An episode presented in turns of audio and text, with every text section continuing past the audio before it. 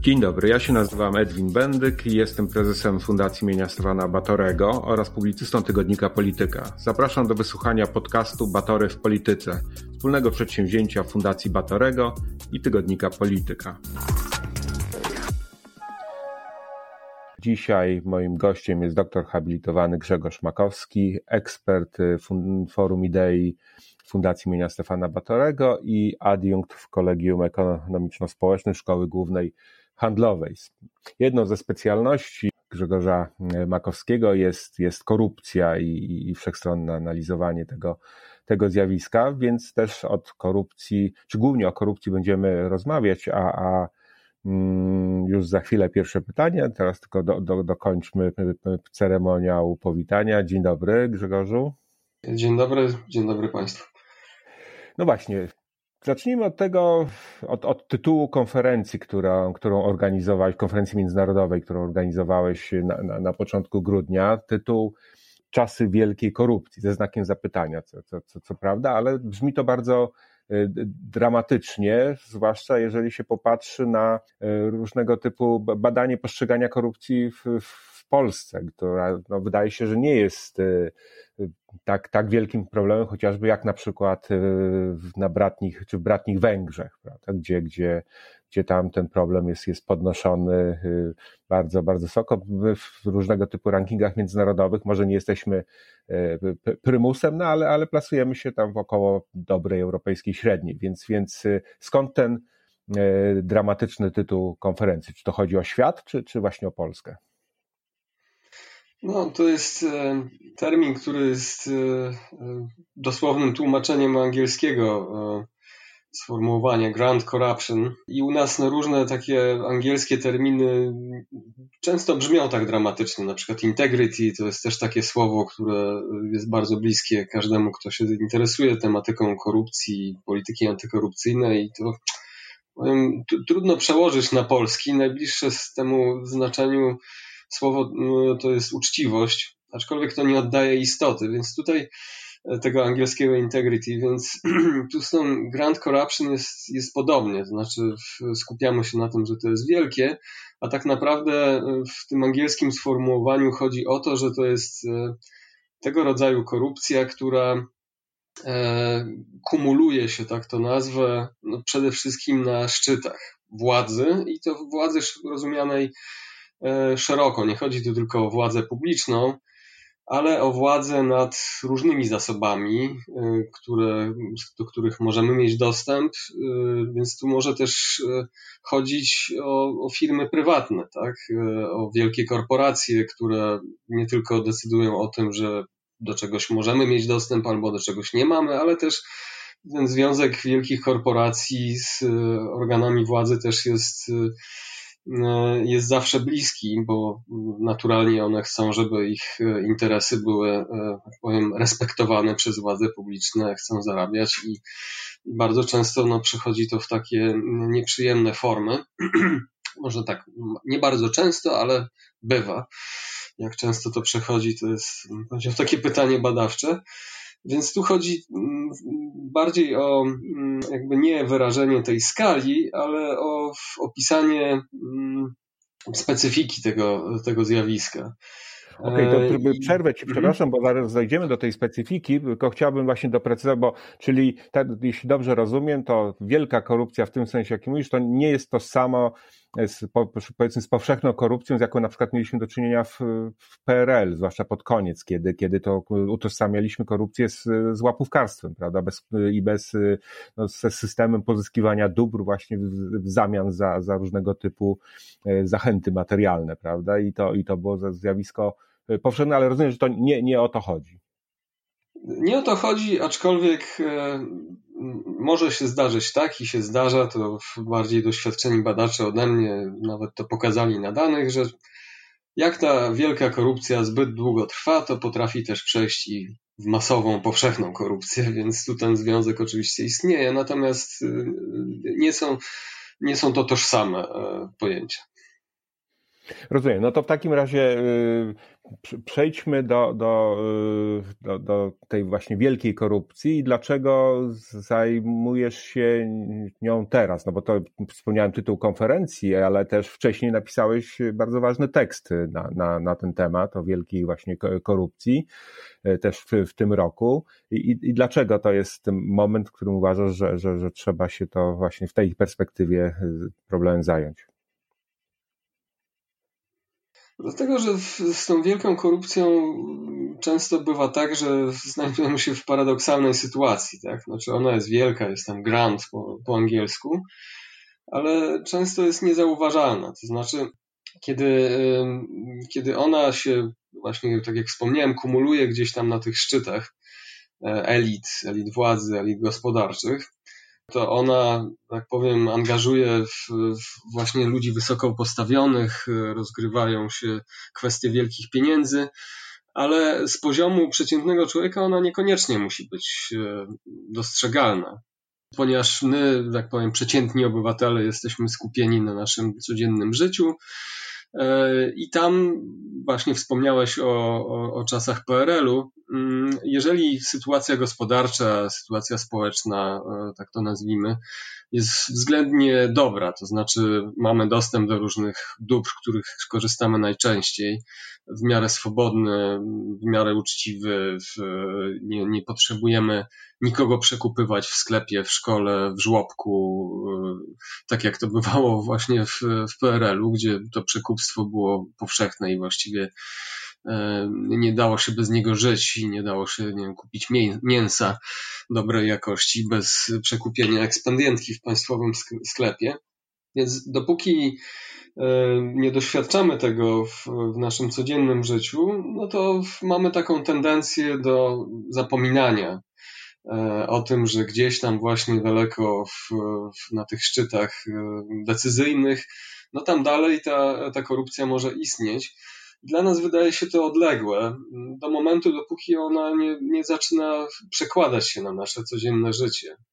Więc to dla mnie jest najbardziej interesujące, ponieważ um, możemy tego nie odczuwać jako, jako przeciętni obywatele, e, ale to nie znaczy, że tego problemu nie ma. To znaczy, że jeżeli my go nie widzimy wokół siebie, to, to nie znaczy, że jego nie ma.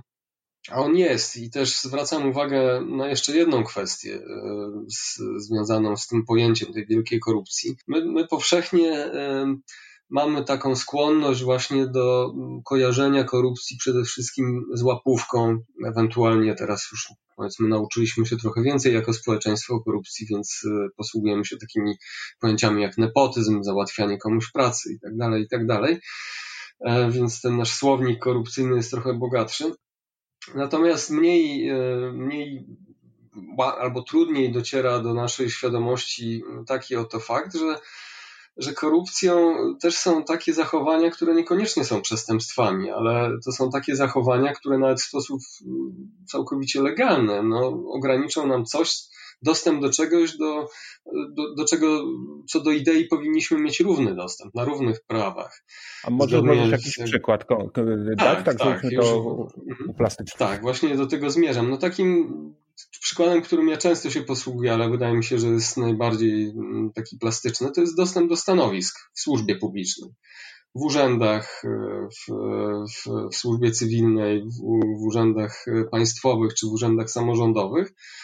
E, no i jeżeli mm, z jakichś względów, e, na przykład przez to, że mm, ogranicza się na, na przykład znosi się otwarte konkursy. Nie ma już otwartych konkursów, tylko dyrektor urzędu albo minister decyduje e, właściwie jednoosobowo, kto, e, kto ma objąć jakąś funkcję w, w administracji publicznej. Jeżeli on to robi, e, i to może być legalne, jak najbardziej, bo znieśliśmy konkursy, no to tutaj się pojawia uznaniowość. Znaczy on wybierze swojego kolegę, swojego partyjnego jakiegoś sprzymierzeńca, a nie kogoś, kto ma kompetencje. I to jest w tym momencie już zagrożenie dla nas, znaczy dla interesu publicznego, no bo nie mamy pewności, że ta osoba dobrana z klucza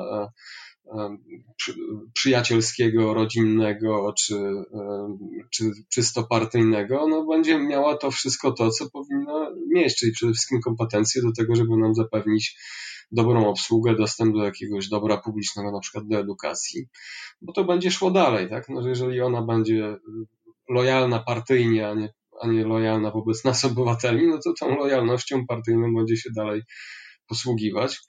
No i podkreślam to, to jakby taka praktyka może być całkowicie legalna. Tak? Znaczy to się stało z naszą służbą cywilną. Na przykład, kiedy w 2016 roku e, obecnie rządzący obóz e, właśnie zniósł e, konkursy na najwyższe urzędy państwowe. No i właśnie tam decyzje na stanowiska na, na najwyższych urzędach państwowych i tam te decyzje dotyczące właśnie tych stanowisk są już podejmowane w właściwie sposób czysto polityczny. No właśnie, ale to w takim razie y, pochylmy się trochę nad, nad tym y, ostatnim pięcioleciem, okresem, w którym władzę sprawuje Zjednoczona Prawica, na która i wcześniej w, w okresie 2005-2007, y, wtedy Jarosław Kaczyński, Prawo i Sprawiedliwość szło do władzy pod hasłem walki z korupcją, no i ten element jakby walki z, czy, czy, czy ukrócenia praktyk korupcyjnych y, poprzedniej ekipy również wystąpił przy, przy, w czasie kampanii w 2015 roku, prawda? Te hasła rozliczenia e, Platformy Obywatelskiej za, za, za, za różne właśnie e, nadużycia były bardzo silne, więc, więc jak to dałeś przykład e, służby cywilnej, demontażu jako przy, przykładu tego budowania systemu wielkiej korupcji, ale, ale jak dalej, bo to trochę nie pasuje do, do, do wizerunku tej formacji politycznej. Wiele złego o niej można powiedzieć, ale jednak no to ona, ona to, hasło walki z korupcją zawsze miała na, na sztandarze. No tutaj się trochę nie do końca z, z Tobą zgodził.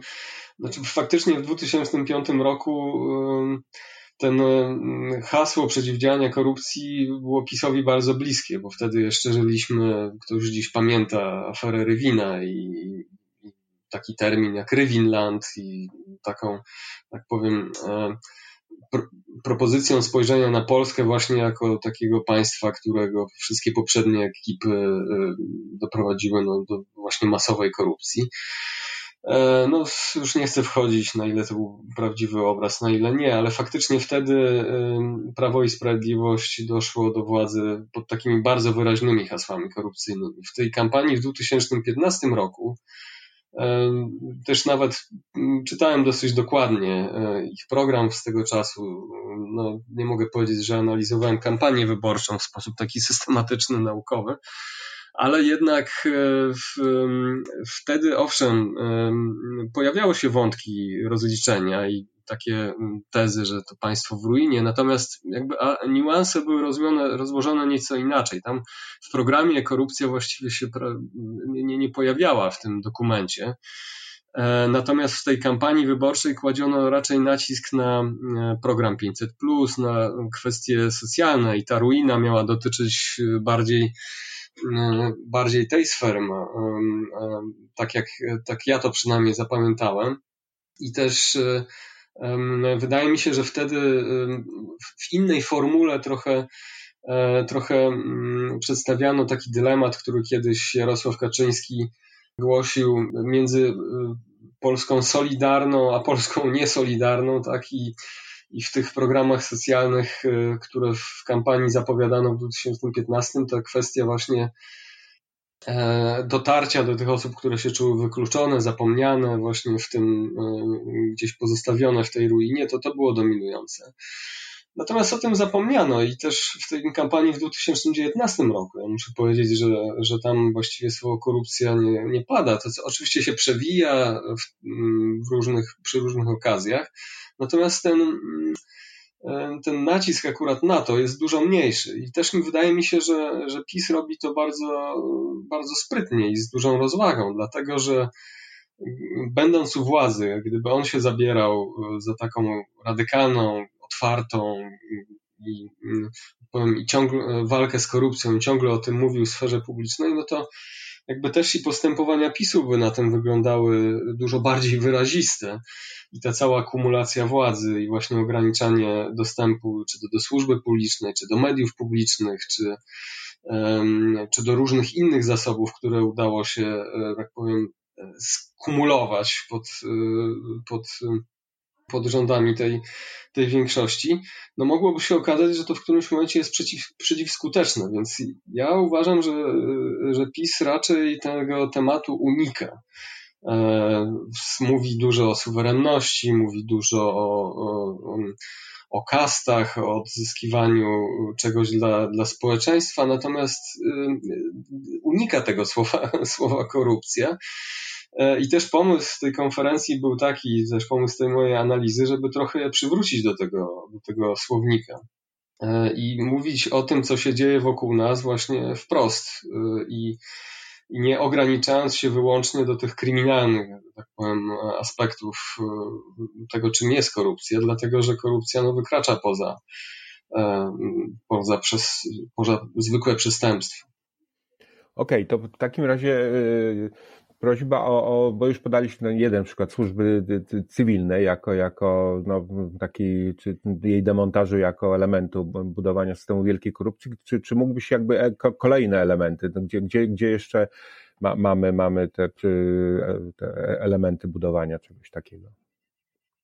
No, dla mnie najbardziej groźnym i może jeszcze póki co nie aż tak bardzo odczuwalnym, ale za chwilę może się okazać, że będziemy bardzo często czuć to na własnej skórze, no to jest e, ograniczanie dostępu do wymiaru sprawiedliwości, czyli do sądów, mówiąc bardziej kolokwialnie. To znaczy, e, cała reforma, tak zwana reforma e, wymiaru sprawiedliwości, a przede wszystkim sądownictwa, zaproponowana przez obóz prawicy, no, sami już widzimy, że z, z, podnoszeniem efektywności y, sądów ma niewiele wspólnego, bo na którekolwiek wskaźniki byśmy nie spojrzeli, no to jest albo tak jak było, albo jest jeszcze gorzej. Czy to kwestia, kwestia długości y, y, postępowań przed sądami, czy zaufanie do, do sądów, które zamiast wzrastać, to jeszcze, jeszcze bardziej się osłabia.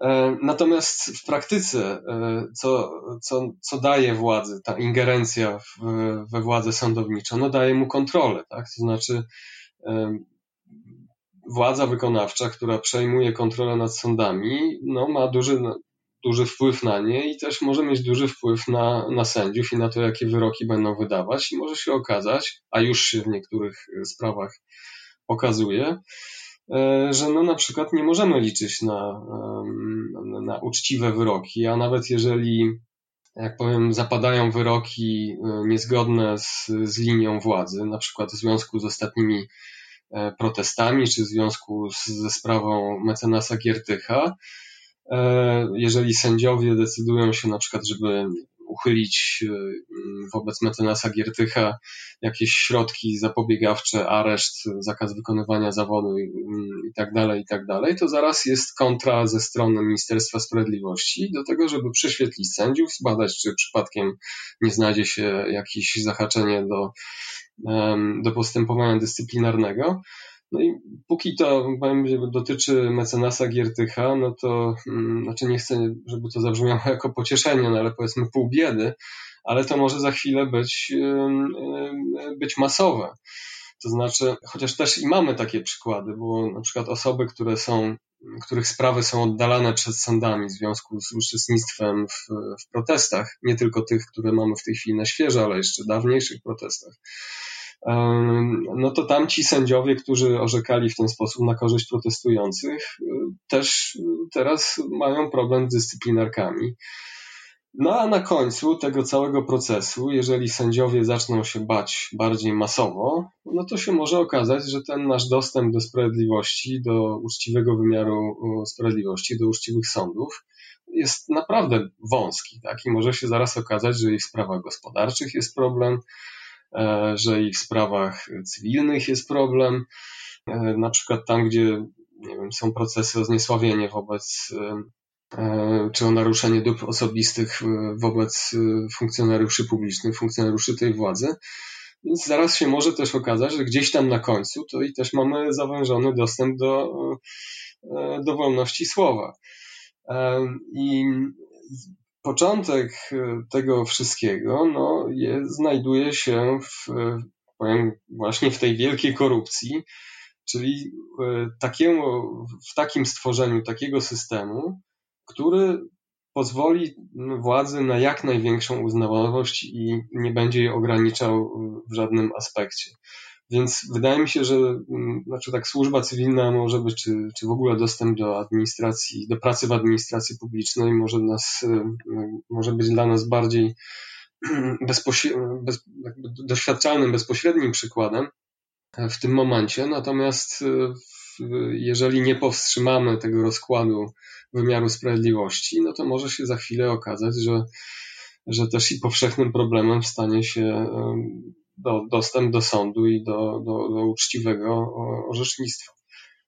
W takim razie, y, jeżeli dobrze rozumiem, ten mechanizm wielkiej korupcji, to, to w nim także by się mieściło to, co profesor Paweł Swianiewicz, który bada relacje samorządu z, z rządem i, i, i, badał coś takiego, co się nazywa Funduszem Dróg Samorządowych, czyli centralny fundusz, który jest przeznaczony na wspieranie samorządów w realizacji inwestycji drogowych i pokazy, no, który jest, ma, ma charakter w dużej mierze uznaniowy, znaczy ma, są bardzo niejasne kryteria przyznawania tych, tych dotacji i, i z badań profesora Swianiewicza właśnie wynika, że no jest y, korelacja silna między dotacją a poglądami y, samorządowców, którzy, którzy są beneficjentami tych, tych, tych, tych dotacji. Czyli rozumiem, że taki mechanizm właśnie takiej uznaniowości w dystrybucji środków y, centralnych na, na wspieranie samorządu też można wpisać w ten, w ten schemat. Dokładnie tak. Y, I tu pan profesor Swaniewicz, on jest no bardzo taki ostrożny w tych swoich diagnozach, chociaż moim zdaniem zebrał całkiem solidne dane, e, ale ostrożnie, ale jednak mówi o klientelizmie, który na, na bazie takich uznaniowych decyzji powstaje, no i on już może dotyczyć naszych konkretnych wspólnot, że tak powiem, samorządowych, no bo nie okaże się, że no dlatego, że wójt czy burmistrz jest nie z tego rozdania politycznego, no to w ogóle nie ma szans e, dostać e, grantu z takiego, z takiego funduszu. E, I zresztą wydaje mi się, że z, analiz profesora Swaniewicza w ogóle wynika już to, już to widać po nich, że, że ci samorządowcy, którzy mm, nie są kojarzeni z obecną władzą, oni w ogóle nawet nie próbują startować do, tych, e, do tego funduszu. I tu mówimy o jednym funduszu, ale tych funduszy mm, powstało ostatnimi czasy więcej.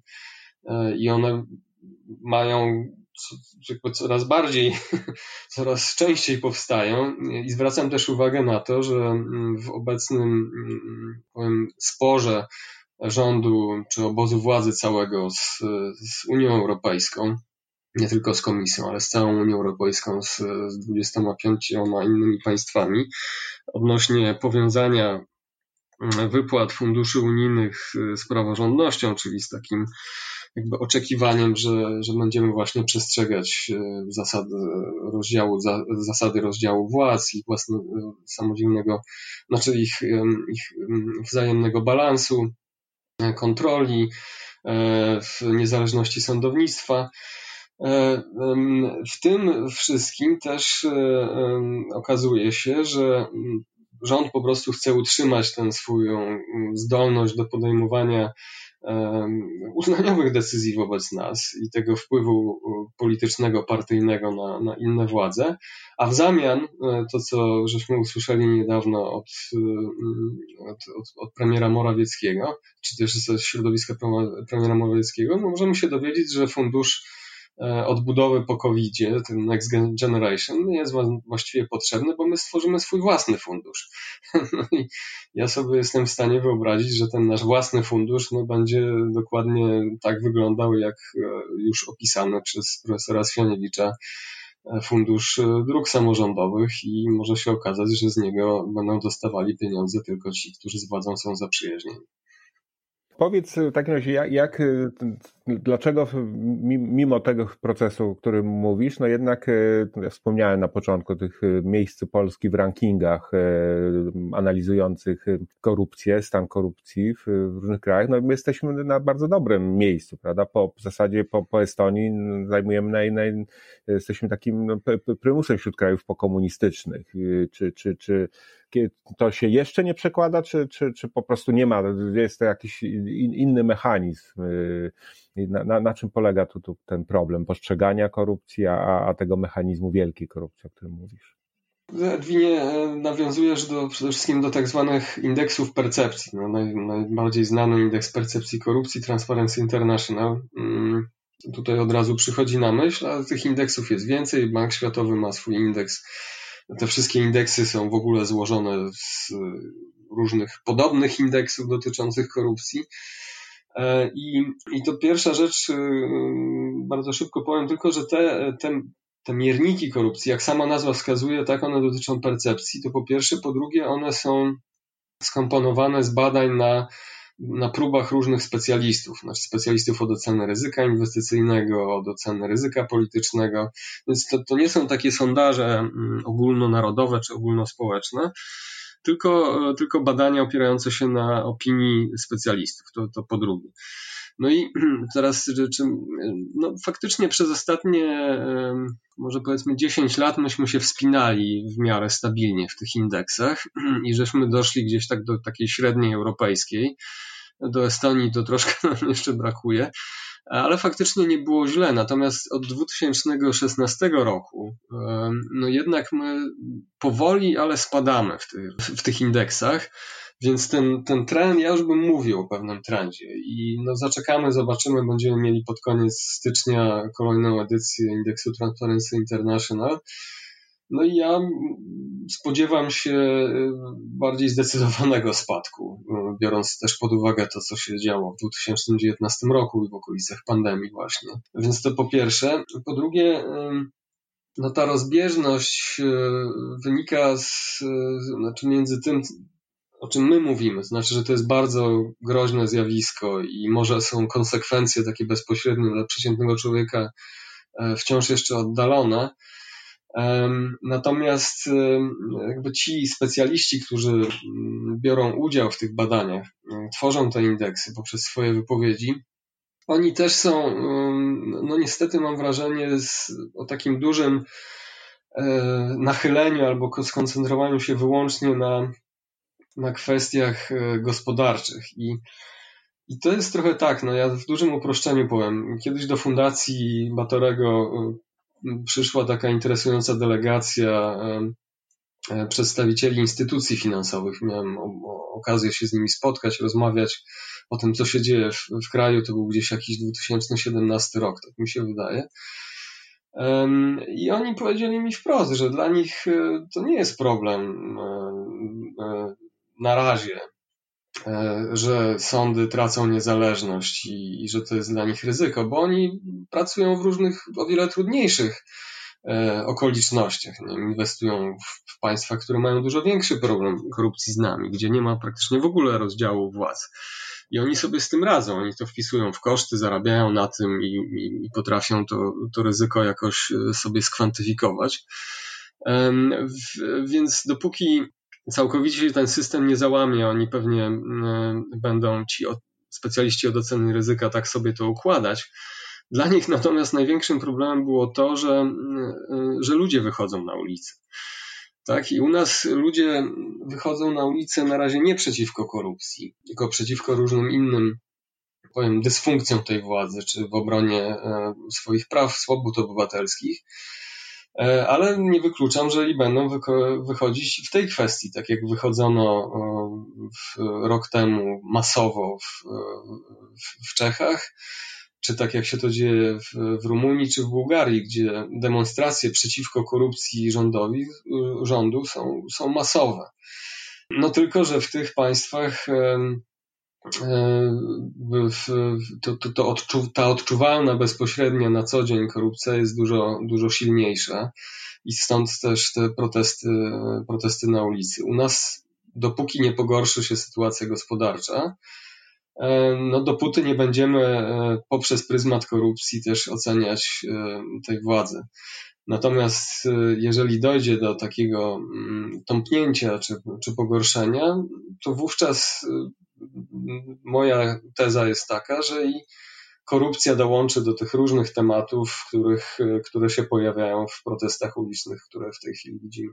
No dobrze, tylko właśnie no dałeś, dałeś do, do, dobry przykład tych krajów yy, i innych pokomunistycznych, które mm, jak mają większy, można powiedzieć, bardziej widoczny przynajmniej problem z korupcją i wyraża się to też w niezadowoleniu społecznym, tylko że te protesty niczego nie zmieniają w tych krajach. Prawda? I to pytanie jest, co, i to już ostatnie będzie pytanie tej, tej naszej rozmowy, właśnie co, co, co można robić? Czy po prostu jedynym sposobem na poradzenia sobie z wielką korupcją to jest zmiana władzy na, którą, na taką, która rzeczywiście będzie chciała się z tym problemem poradzić, czy, czy, czy w ogóle sprawa jest bardziej beznadziejna, bo raz stworzone warunki do wielkiej korupcji po prostu będą wygodne dla kogokolwiek, kto będzie rządził?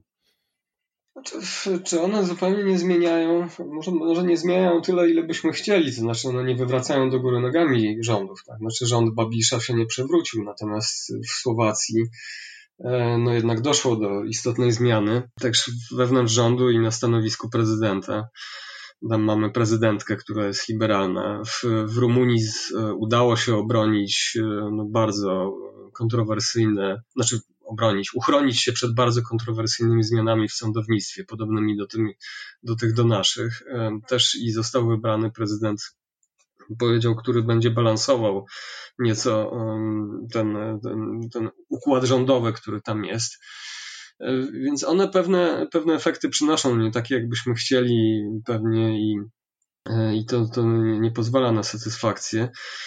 Natomiast co do, co do przyszłości, znaczy mi się wydaje, że tu bardzo wiele czynników e, zmiany jest potrzebnych, tak? Znaczy, wydaje mi się, że same protesty uliczne nie zmienią, nie, nie poprawią sytuacji.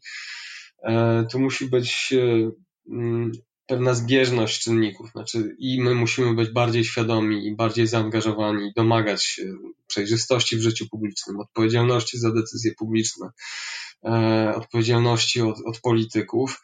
Jak, my jako obywatele na co dzień, nie tylko w, na ulicy, ale też w, w naszych codziennych kontaktach e, z różnymi decydentami na każdym poziomie, Uważam, że bardzo ważny jest wpływ organizacji międzynarodowych, takich jak Unia Europejska i, czy inne organizacje, Rada Europy, także ONZ, które też ma instrumenty w tym zakresie, na przykład konwencja ONZ przeciwko korupcji. One, one mają nie tylko tak jak Unia Europejska, takie akurat Unia ma największe wobec nas możliwości nacisku, jak to próba powiązania funduszy z, z przestrzeganiem praworządności, ale też mają różne miększe sposoby nacisku, bo one mogą robić coś, co się znowuż po angielsku mówi naming and shaming, to znaczy one mogą wiele powiedzieć o takim państwie, które no, zsuwa się na, gdzieś tam w tych rankingach korupcji do, do, do jakiegoś, nie, jakiejś niebezpiecznej granicy. No i mamy też nasze, nasze powiem, wewnętrzne, wewnętrznych aktorów, takich jak opozycja pozycja parlamentarna czy pozaparlamentarna, która no, powinna bić w te dzwony. Natomiast no, trochę tego, mam wrażenie, nie robi. Tak jak obserwuję naszą, e, naszą opozycję, to właściwie tylko, e, tylko dwóch posłów, poseł Szczerba i poseł Joński, e, robią tutaj trochę takie, takie śledztwa próbują to piętnować, natomiast wydaje mi się, że tego po prostu, tego tematu powinno być więcej i po stronie opozycji i to powinno być pokazywane w sposób bardziej systematyczny. No i są też organizacje e, społeczne pozarządowe, takie jak Fundacja Batorego czy Sieć Obywatelska Watchdog Polska, to oni są, my jako organizacje, no bo ja też należę do organizacji, tutaj mamy w, w, ramach społeczeństwa obywatelskiego szczególną misję, żeby, żeby te zjawiska piętnować, mówić o nich i, i próbować je przywracać do debaty, e, do debaty publicznej, pokazywać ich skalę, nieoczywiste zagrożenia. No i to staramy się robić. Dziękuję bardzo za rozmowę. E, moim Państwa gościem był doktor habilitowany Grzegorz Makowski, ekspert e, Forum Idei Fundacji Batorego i adiunkt w Kolegium Ekonomiczno-Społecznym Szkoły Głównej Handlowej. Dziękuję bardzo. Dziękuję również.